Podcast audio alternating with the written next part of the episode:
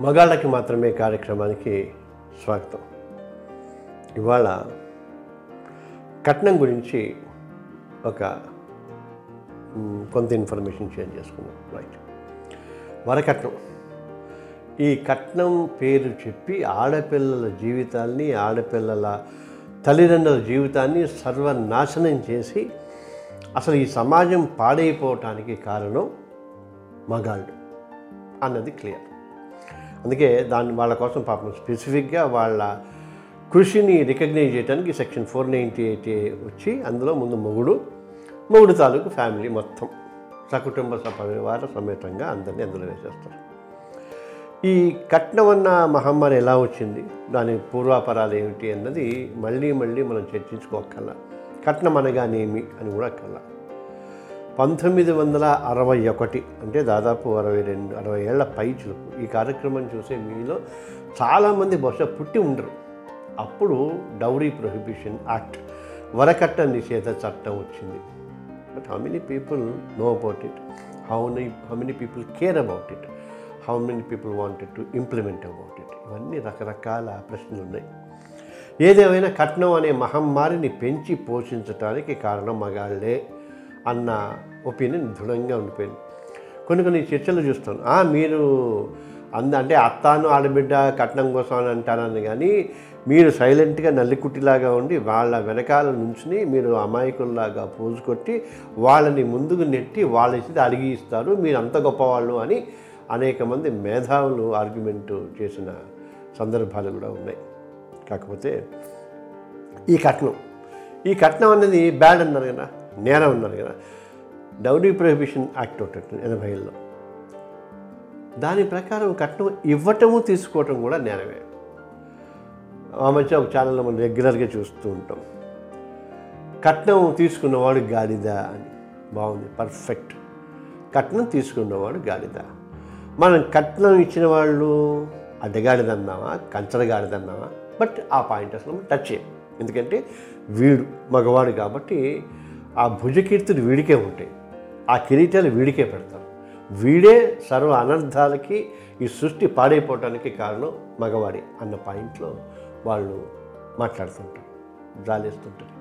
Unfortunately media కానీ police వ్యవస్థ కానీ జ్యుడిషియరీ కానీ సమాజం కానీ వ్యవస్థలు ఏవైనా కానీ లేదా వాలంటీర్ ఆర్గనైజేషన్ కానీ ఎవరిని కూడా మగవాడి వైపు ఇంత అంటే ఫేవరబుల్గాని కూడా నేను న్యాయం ఉంటే న్యాయం వైపు కూడా మాట్లాడలేకపోతున్నాను. అది దౌర్భాగ్యం ఇన్ఫ్యాక్ట్ సో ఈ కట్నానికి సంబంధించినంతవరకు మరి కట్నం ఇప్పుడు మన జనరల్గా అంతెందుకు ఈ విషయం గురించి గత పాతికేళ్ళ నుంచి మేము రక్ష అనే సంస్థ నుంచి అనేక అనేక అవేర్నెస్ కార్యక్రమాలు కానీ వగైరా పెడుతున్నాను ఇంకొక చాలా ఇంపార్టెంట్ విషయం.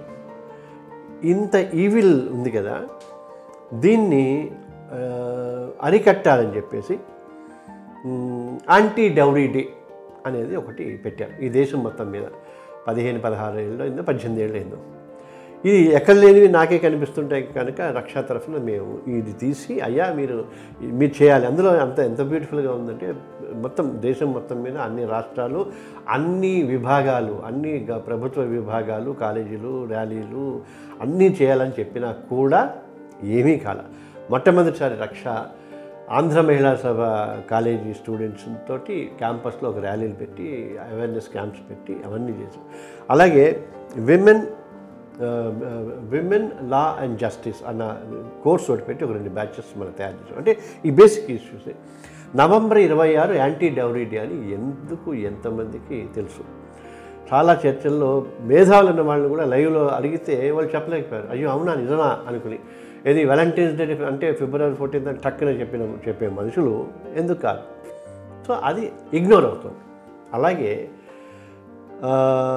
రెండు వేల ఐదులో సుప్రీంకోర్టు బెంచ్ డివిజను ఈ వరకట్నం వల్ల ఆడపిల్లలు కానీ ఆడపిల్లల తల్లిదండ్రులు కానీ ఇటు మగవాళ్ళు కానీ ఎంత సర్వనాశనం అవుతుంది ఈ వీళ్ళని కట్టడి చేయాల్సిన అవసరం ఉందని దాదాపు ఆరేడు సంవత్సరాలు ట్రయల్ చేసి అన్ని రాష్ట్రాలకి రాసి వాళ్ళ అఫిడవిట్లన్నీ తెప్పించుకుని ఫైనల్గా ఒక అద్భుతమైన జడ్జిమెంట్ ఇచ్చింది.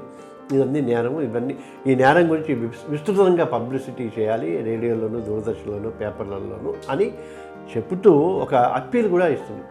ఇన్ని అంటే వరకట్నం వల్ల ఇన్ని దౌర్ ఇన్ని అంటే దురదృష్టకరమైన సంఘటనలు అమానవీయ సంఘటనలు జరుగుతున్నాయి కనుక ఒక అప్పీల్ చేసింది.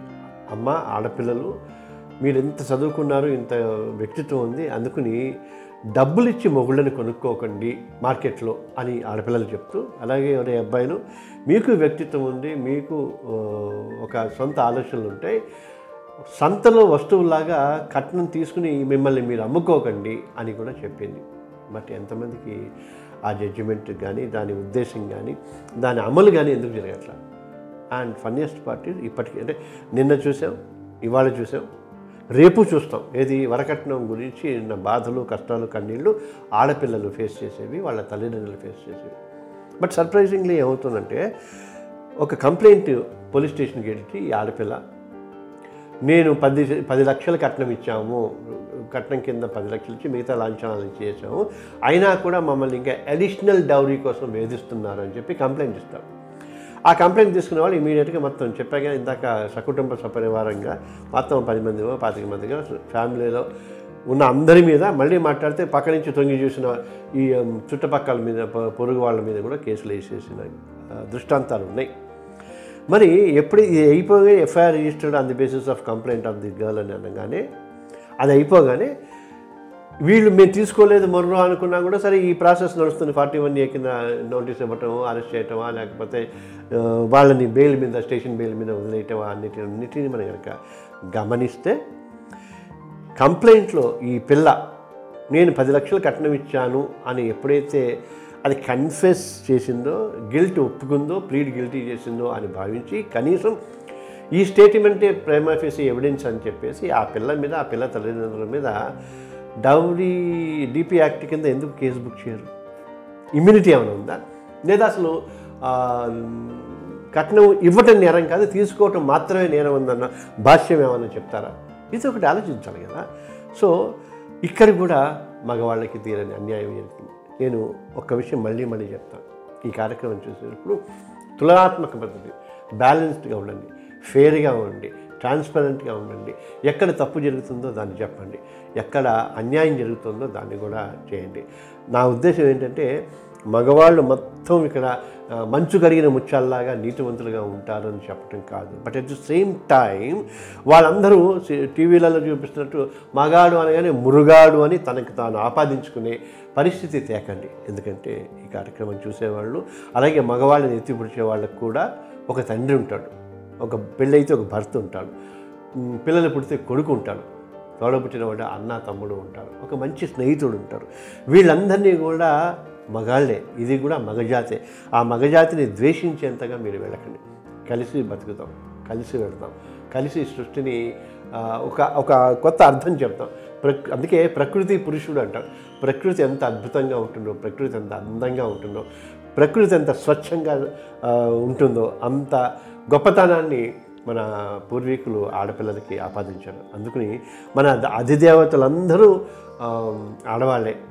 సంతాన సంతానానికి చదువుకి డబ్బుకి ధైర్యానికి భాగ్యానికి ధనానికి అందరూ లక్ష్ములే. అటువంటి గొప్ప ఆడపిల్లలకి దండం పెడుతూ చేతులెత్తి వాళ్ళని కూడా ఆ తల్లుల్ని మగవాడి బాధను కూడా కొంచెం అర్థం చేసుకుని బ్యాలెన్స్డ్గా ఉంటే ఈ సమాజం అద్భుతంగా ఉంటుందని ఆశిస్తున్నాం. Thank you